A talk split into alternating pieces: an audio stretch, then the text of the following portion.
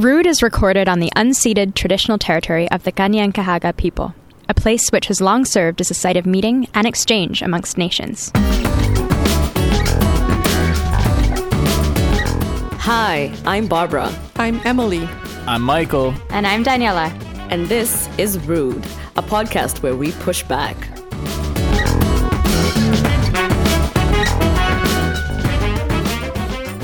So, what are we talking about today, Barbara?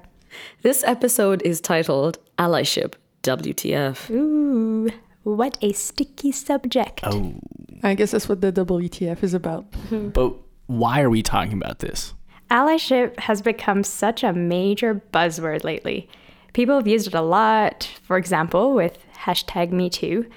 Um, but even in real life, like in protests, are allies, quote unquote, actually willing to put their bodies on the line? Is Me Too not real life?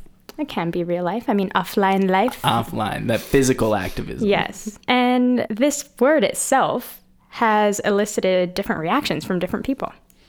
Yeah, I guess we've seen it ourselves um, just during this year of living together. One of the most important conversations that we've been having amongst ourselves, right, as a group is this allyship concept. And it's risen to the surface a lot because each of us hold, um, I guess, different kind of privilege is a good way to say it.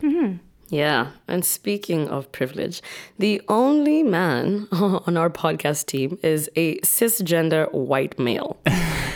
so, Michael, Yes. I noticed that you've gotten your shit together this year. Uh oh. Can you tell us a little bit about that? well, what exactly are we referring to here? Uh, there's a lot of shit as a cis white dude Ain't that the to get together. Let's be is real. the truth. Uh, I'm talking about your career specifically. Mm, I think you're referring to my career as a hip hop artist. That's the one. Hippity hop.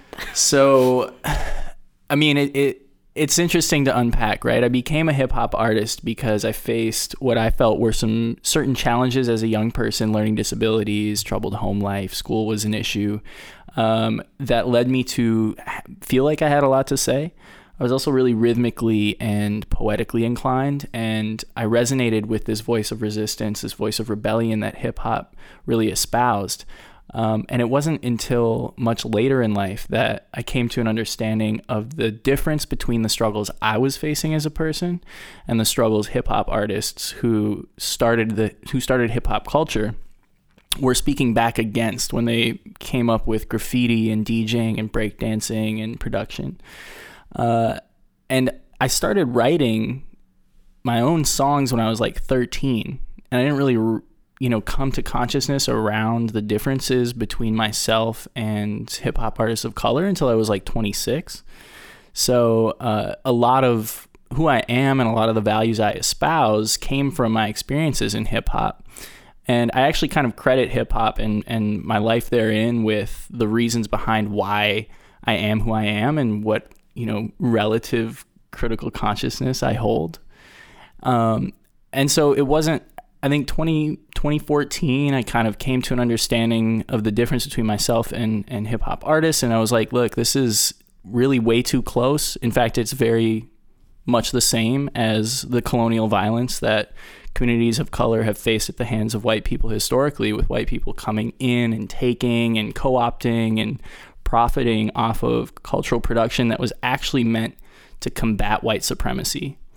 And so I couldn't even put pen to paper after that. And only this year, 2018, was I like, look, I'm retired. I'm not pursuing this as something that's like my main financial exploration any longer. And uh, yeah, put the pen down. And I think allyship for me is something that's ongoing and it's something that's important for me not to seek like accolades for. What's important for me is to be willing to have the conversation and to recognize my position and to, uh, you know, share this experience because I hope that others can learn from it. Hmm.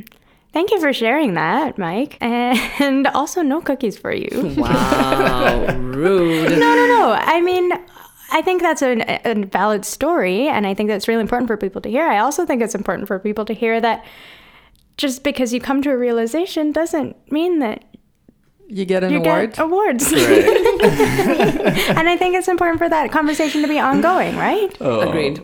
I love that you guys are dragging me. we drag you with love, Michael. Oh, poor white man. Says the Kenyan. I love this. this comeback was centuries in the making. Speaking of no cookies, we spoke to Arwa Mahdawi, who walked us through the creation of her website, rentaminority.com. From this website, I quote, Rent a Minority is a revolutionary new service designed for those oh shit moments when you've realized your award show, corporate brochure, conference panel is entirely composed of white men. For like the fifth year in a row. That's satire if you didn't catch it. Yeah, we caught up with Arwa, and here is our conversation. It's a very fine day.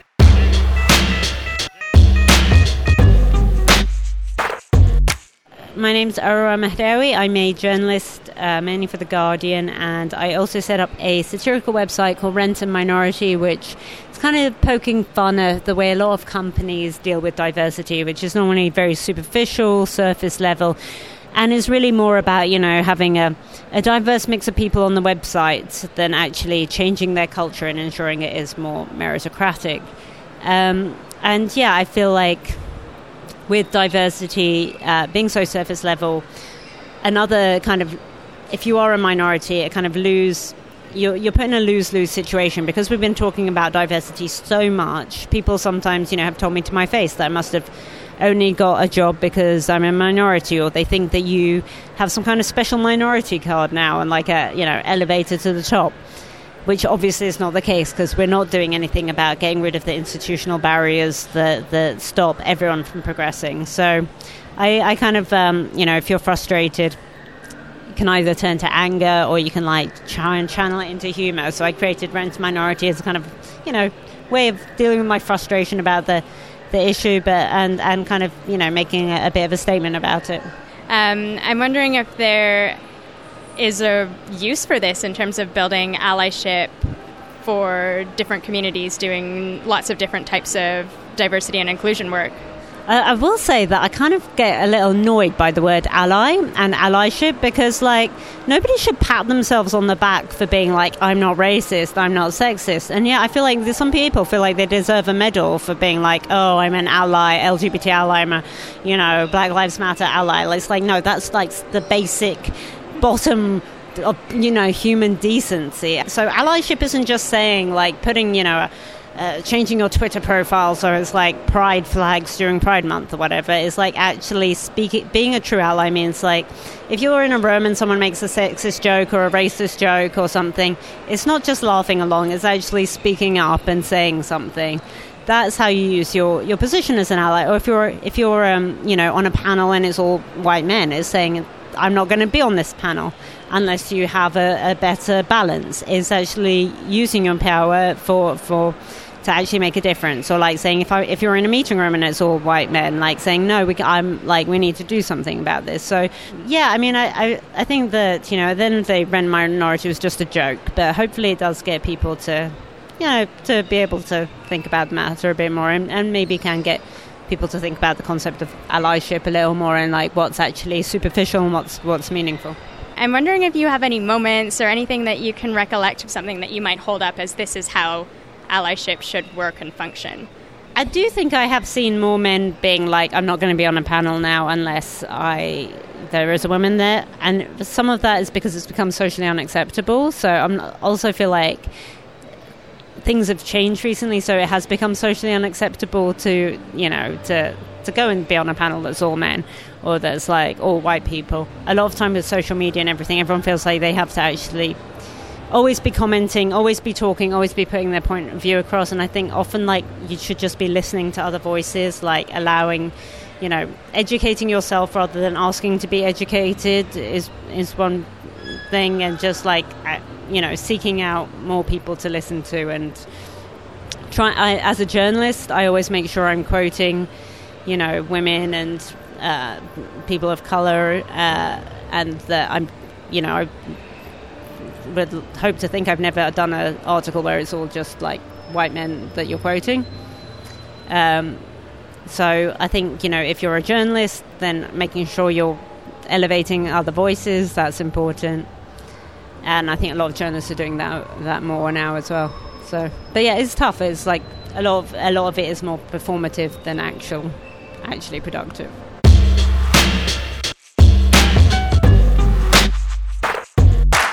So Daniela, what in reflecting on the interview you did with Arwa, what are your thoughts? Yeah, when we were doing it, it struck me the number of times companies came up. Um, and I, I really appreciated a lot of what she had to say. I also wonder how much of just putting black people in or queer people in or women onto these panels actually changes that much. Uh, I agree with you, but I guess that's kind of like what she's saying in a sense that she's saying like, yeah, rent a minority for your panel. Yeah, right. She does. She does say that it's just uh, tokenism in a way, and that Yeah. it's it's not transformative.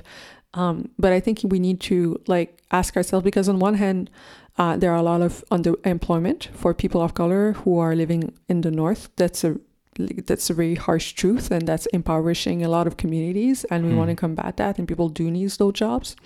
At the same time, you know, I think we really need to ask ourselves whether we can actually bring all of ourselves into those jobs or hmm. if we need to leave our cultures and our identities and our natural hair and like everything you know at the mm-hmm. door Our Uh, dreadlocks. yes uh, when we enter those, those spaces So what are what what are we really looking for?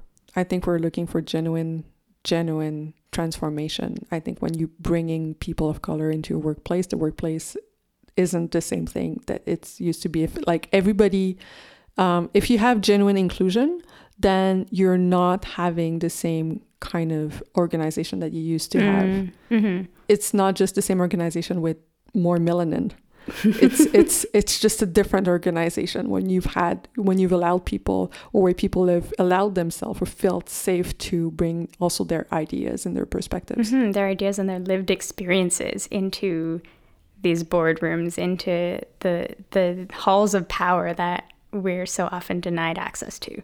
I think for me, what you know comes up most familiar in these kinds of conversations is how often women are included in a space, but but things like their emotions become a weapon against mm. them. So, say for example, you can be a female panelist, but if somebody says something that is upsetting or challenging, and you respond in a certain way, it's like, oh, calm down, Barbara. It's just a conversation. Like I'm already there's a predisposition for me to be upset because I'm a woman. Exactly, And and- silencing me happens so quickly. And also how much of that is also because you're a black woman, right? Like Oh, that that pairing. Do not get me started on the angry black woman trope. Mm-hmm. That's just a whole other level of BS. Tone policing. Right. So so basically when because we're talking about allyship, right? A lot of the time we don't actually get anything that's close to allyship. What you get is white saviorism, which is I'm gonna give you a job as long as you behave. I'm gonna give you a job as long as you shut up, or I'm gonna give you a job as long as like you please me. Uh, and so we need to avoid, I think, having conversations about allyship that is actually about centering, you know, the good white boss. Um, and that takes away from genuine efforts to end systemic oppressions. And like that conversation is so, so much more complex than that. Um, you know, land has been stolen, cultures have been destroyed. Um, entire civilizations have been threatened and are, are still fighting today for their survival. Yeah. And when we trying to reduce that to conversations about employment, yes, it's important, but it's a lot broader than this. Of course, yeah.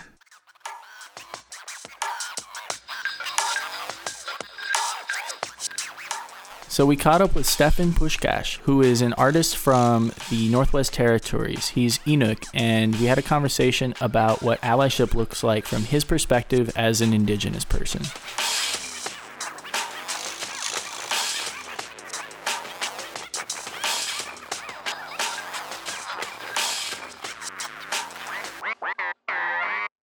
Hi, my name is uh, Stefan Agluvak Puskas. Uh, I'm uh, Inuk from Yellowknife, Northwest Territories. I've been here in Montreal for almost 11 years.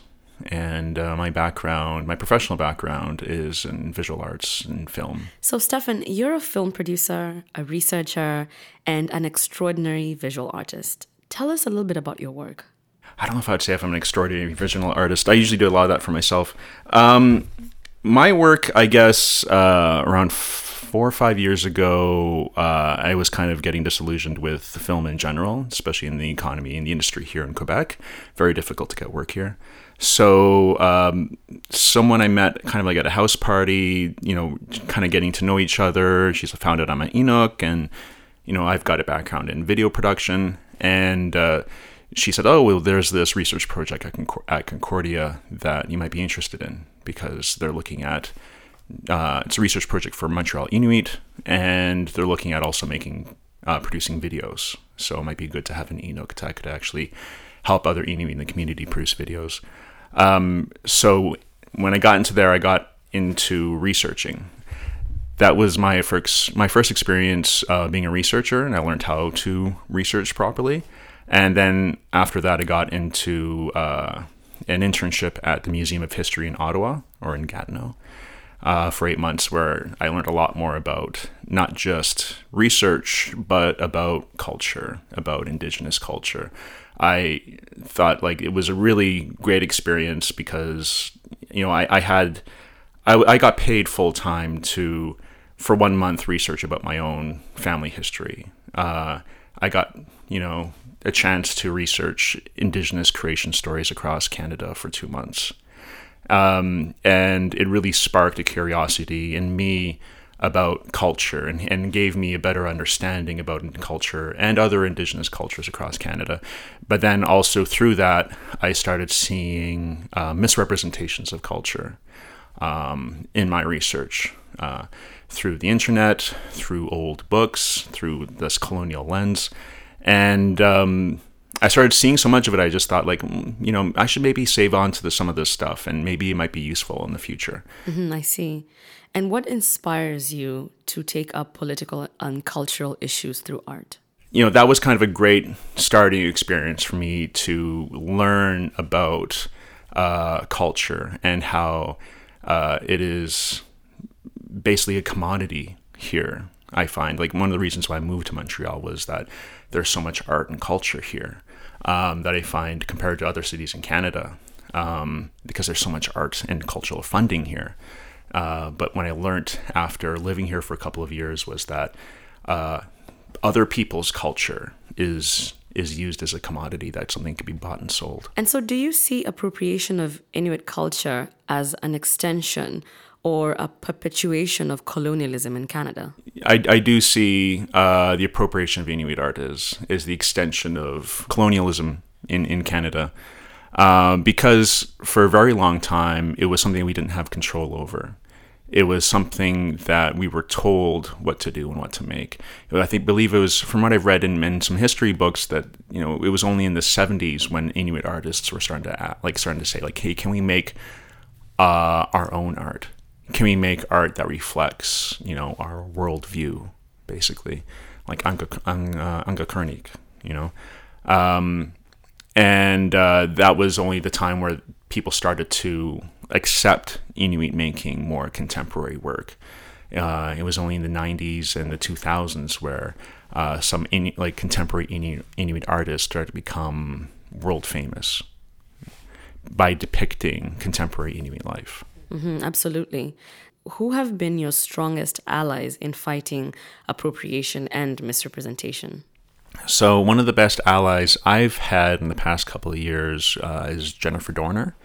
She's the director of the FOFA Gallery at Concordia University. It was quite funny. I actually met her back in 2005 at this International Film Organization conference, and uh, that was just for like a week. And then a couple years ago, when I was talking a lot about Of the North, uh, a racist film against Inuit that was produced here in Montreal and and uh, used public funding and such. Um, she approached me and she's like, "Oh, I don't know if you remember me." Uh, yada yada. I'm like, "Oh yeah, of course I remember you." And then she started asking, like, you know, "What can I do? What can I do to help?" First, I was like, "I don't, I don't know. I don't know what to do." Uh, and then she gave some suggestions, and one of the suggestions was, "How about I can host a talk, a public discussion, and invite people who support this film uh, to come and talk with you?" Uh, because that was one thing that was really lacking in the public uh, discourse was actually people who uh, especially Inuit who are against this film, uh, were actually in the same room talking to people who supported the film. And she put that together and she didn't take any credit for it. Uh, she put the spotlight on us and gave us a platform to be able to say something, to speak up. Because one of the things here is that the media here is controlled by non Indigenous people. The media here is controlled by people who are not Inuit. So I often saw articles, and I still see articles today about the film, by non Indigenous, by non Inuit, by, by people who don't know who we are, and uh, who don't interview us, who don't quote us, who leave us out of this discussion, who leave us out of their articles. And it is really quite strange that a lot of people who supported this film say that, oh, we're against censorship, but not realizing that they're censoring our voice by leaving us out. You know, allyship or being an ally, it's not a noun or an adjective, it's a verb. It's something you do. You can't just call yourself an ally and not do anything. Right. And so, in your experience, what would you say are some of the do's and don'ts of allyship that you've observed? I think uh, allies definitely need to do their homework and to research and to learn. Uh, oftentimes, you need to know when to be silent and when to listen, and you need to know when to ask questions. You know, don't assume what you know is the reality uh, you need to actually start questioning what you know because oftentimes, especially in this country and probably other countries as well too, what people know about Inuit has is something that's been perpetuated for hundreds of years and taught by people who don't know Inuit. And and these lessons are not coming from us ourselves. These lessons and and uh, and this education, if there is any education or presence about Inuit, is uh, coming from somebody else. Um, so I, I, think one good thing that uh, allies can do as well too is have a healthy dose of uh, self doubt as well. Ask yourself, am I doing the right thing? I think another important thing as well too is um, how your intent doesn't matter as an ally. What your intent doesn't matter so much. It's it's the impact of of your actions that matter. Um, one thing I, I, I, think about and I've, I've heard time and time again is about how good intentions pave the road to hell, something like that. The road to hell is paved with good yes, intentions. Yes, the, the, road, yeah, the road to hell is paved with good intentions, and I've seen that a lot in working with community organizations or working in communities and stuff. There, there's some people who have really, really good intentions, and they're good people, but they do bad things, and they don't realize that because they know they're good people. They know what they're doing is good, and they don't realize it. And they don't have that mindfulness or that self awareness to to actually take a step back and say, "Am I doing? Uh, and what am I doing that is helpful, or is this helpful or not? Is this hurtful?" Um, I think that's really important. Is is to question your intentions, but also question your impact and what you're doing as well. Um, I really liked what John Ralston Saul wrote in The Comeback, which is probably a great book for allies to read. Back in 2014, he wrote that, or it was published. Um, he said that he thinks that there is a new mainstream form of racism in Canada, and it's the racism of pity or of sympathy, where you can go to a film screening uh, and watch the plight of the Indian unfold before your eyes on, on the screen. And you, and you shed a tear, and then you can say to yourself, well, see that I feel bad about these people, therefore I'm not racist.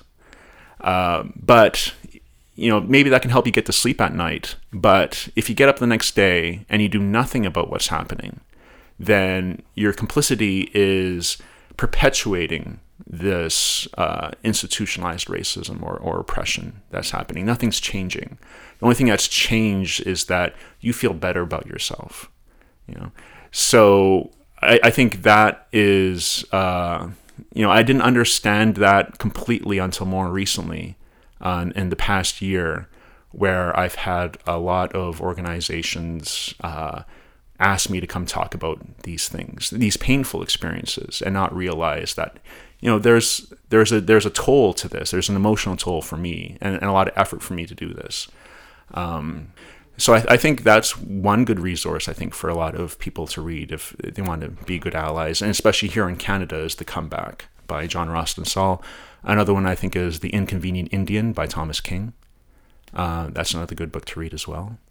And I, and I think another important thing too, one thing I've noticed is some people who I, I guess might self-identify as allies. Um, you know, since I've spoken up about things like of the North or Ungava gin or something, people, some people send me stuff of other racist things, and they're like, "Oh, well, did you see this racist cartoon strip, or did you see this other racist product?"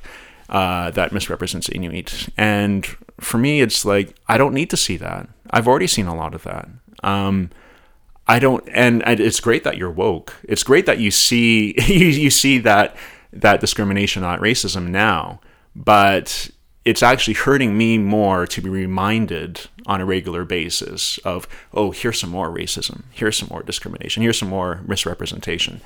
Um, that type of conversation you should be having with other settlers, with other non Indigenous Canadians, because you know you're basically preaching to the choir when you're telling me about this. But not just that, but it's and sometimes it's more hurtful for me to be kept reminded about these things. That and plus sometimes people expect me to do something about it. And I think, well, you know, you should be doing something about it, especially in this society where oftentimes white non-indigenous people have a stronger or more powerful voice than I do. Yeah. Yeah. Like I, I don't need to I don't need another example to know that it exists. I, I already like it's a lived experience. You know, I don't I don't need to be reminded of it. Instead, you should be taking that experience and that new awareness and teach others who are not aware about it. Yeah.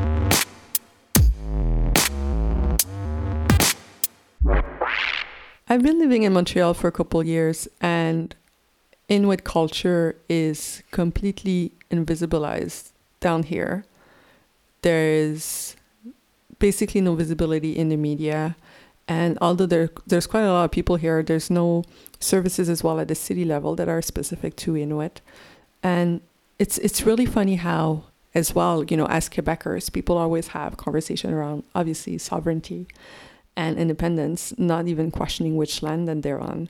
There's so many ways um, in which you're only going to access information if you already have some sort of an awareness. You need to be looking for it specifically. I I'd like to think that it's a little bit better in some other parts of the country, but um, yeah. What do you think, Daniela? Hmm.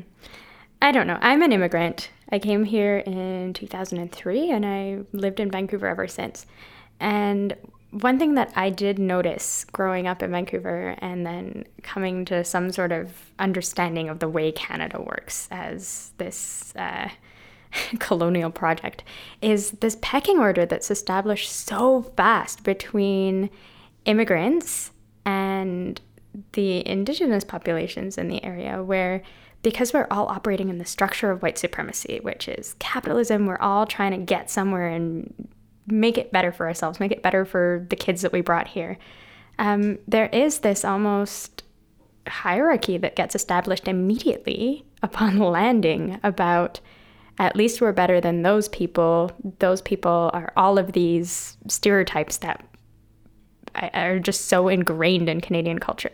Uh, so I don't know if it's better in other places. Maybe different places from Vancouver it is, but that's been my experience. And I think although I embody the lived experience of a black queer immigrant woman, all these boxes, check, check, check, I definitely do not have all the experiences in the world. And there are places that I can also be an ally, places I also mess up a lot, and places that I need to work on being better in. Yeah, I, I do see that. At the same time, I know I'd like to think, and I think historically, right, over the Americas, although there's some groups that have been using these ta- tactics that you refer to of like, I'm gonna, instead of dismantling white supremacy, I'm gonna make the point that I deserve to be part of whiteness. Mm. Uh, but it's harder to do for black communities than it is to do for other groups. For sure, yeah. Um, yeah, across across the continent, there's been there's been this history of black and indigenous people you know, fighting together, escaping slavery together, um, being in solidarity with each other.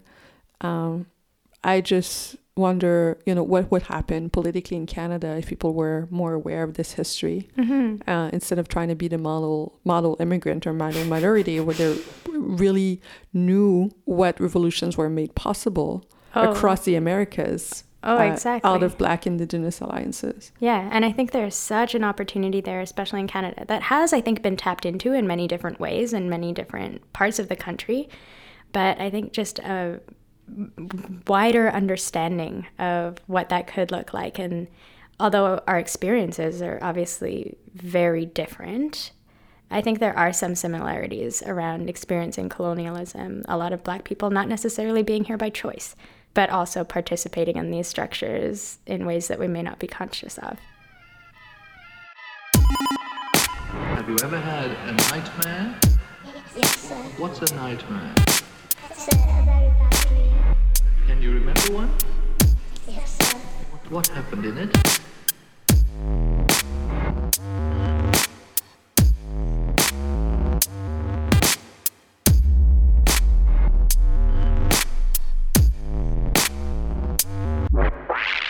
This entire conversation is leading me to wonder whether allyship in itself is a spectrum because I'm totally aware of the fact that people engage at the level at which they're comfortable. Hmm. Hmm. And to be a, a good ally, of course, you want to, you know, be out in the streets, maybe in the protest and whatever, but that's not maybe available for everyone.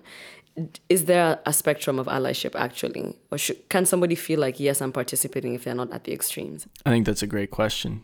I wonder the same thing. And I think there's a lot playing in as well around the ability, like the physical ability to be there too. Um, and that it can take different forms and can look different ways. Yeah, exactly.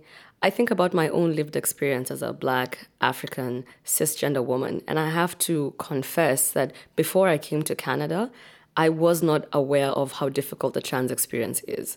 And so I suddenly find myself in a space where those issues are real, or say maybe more present than my home country. And I want to participate in that. I want to contribute to being an ally or be an ally to the trans community. So I'm seeing how different parts of myself are not necessarily privileged but are also not necessarily oppressed. And so i can also participate in other people's struggle and i can be there with them. But i might not be able to be there with them you know in every march um, giving money donating to every cause and whatever. But like the little that i'm able to do does that disqualify me as being able to be proud of being an ally? I try to think about the ways in which the talents and skill sets that I have intersect with my privilege in how I operate as an ally. So, for example, I'm no longer um, a hip hop artist per se. Uh, instead, I work to create space for upcoming hip hop artists through education. And that's just kind of how I'm, that's where I'm at right now. Right. But that's not like the end point. I'm sure I'll be somewhere else in a few years. So, so in a way, it is a journey, but it's also not about pride. Um, it's not necessarily about something that you know makes you feel good about yourself. It's just something that you do because it's the right thing to do.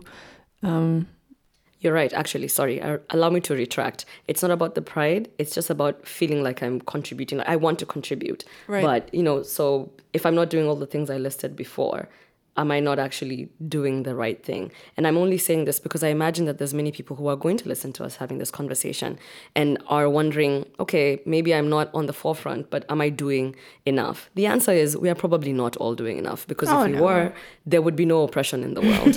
Mm. right? but but I think but I still think it's interesting that you brought up the pride, and I don't think it's a mistake at all. And even just like the reverse of that, the whole notion of guilt. Often people get stuck in like, am I? Yeah, th- this kind of self reflection that takes away from Right. the energy from action. Am I doing enough? Am I being this? Am I being a shitty person because I'm not doing this? And yes, um, being self aware is important, but it can be sometimes it's so ever consuming that it takes away from from actual action. That's where a lot of white folks are at. It's like, well, I was I was just born into this situation. It's not my fault. I didn't create it. Or oh my god, my ancestors are full awful, so I'm not never gonna get out of bed ever again, and that's not helping anyone. Right. Hmm. I refuse to believe that there is a single white person who thinks that. no, but, but but seriously, it's like fine. You didn't make the situation, but here we are, and we're all responsible for the ways in which we interact with with our environment, and hmm. recognizing w- you know water is wet, right? what? Recog- like if for real, people. I, I can't tell you how many conversations I have with white folks where they just try to deny racism. Period. Right? It's a colorblind thing, and it's like, what world are you living in? It's colorblind until you need to call the police for someone looking suspicious. but but but this whole notion of colorblindness or anyway it's just it's just I, i'd say even our friendships the the ones that we've developed over over the year and just like all of us living together there's obviously a lot of difference amongst us in terms Mhm. of situation social social situation in many ways but we're doing our best um, and sometimes we fail but we are doing our best in terms of not being blind to those differences and at least for me it's made a huge difference in terms of like how we're able to trust each other and be in a honest positive relationship with one another um, because if you don't see my differences or you don't see who i am um, then you don't see my experiences and you don't actually get me and the Mhm. other way around if i'm trying to you know like you in spite of who you are then i'm not actually liking you so so yeah so for me i don't know if it's about allyship at this point but at least just like building genuine trust that allows then for allyship is Hmm. about um, seeing people f- for who they are uh, with everything that that entails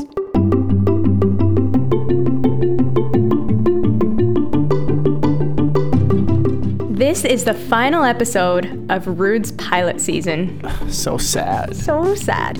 If you want more, we're going to need some cash money. Oh. Funders, here's looking at you. On that note, We would like to thank our sponsors.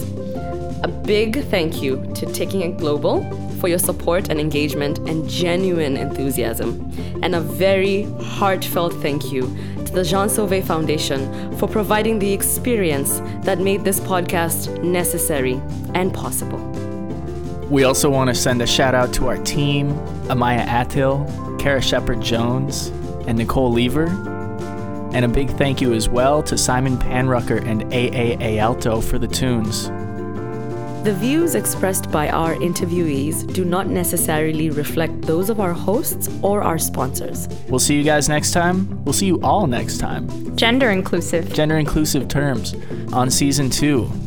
I'm Barbara, i'm emily I'm Daniela. I'm Michael. and this was Rude.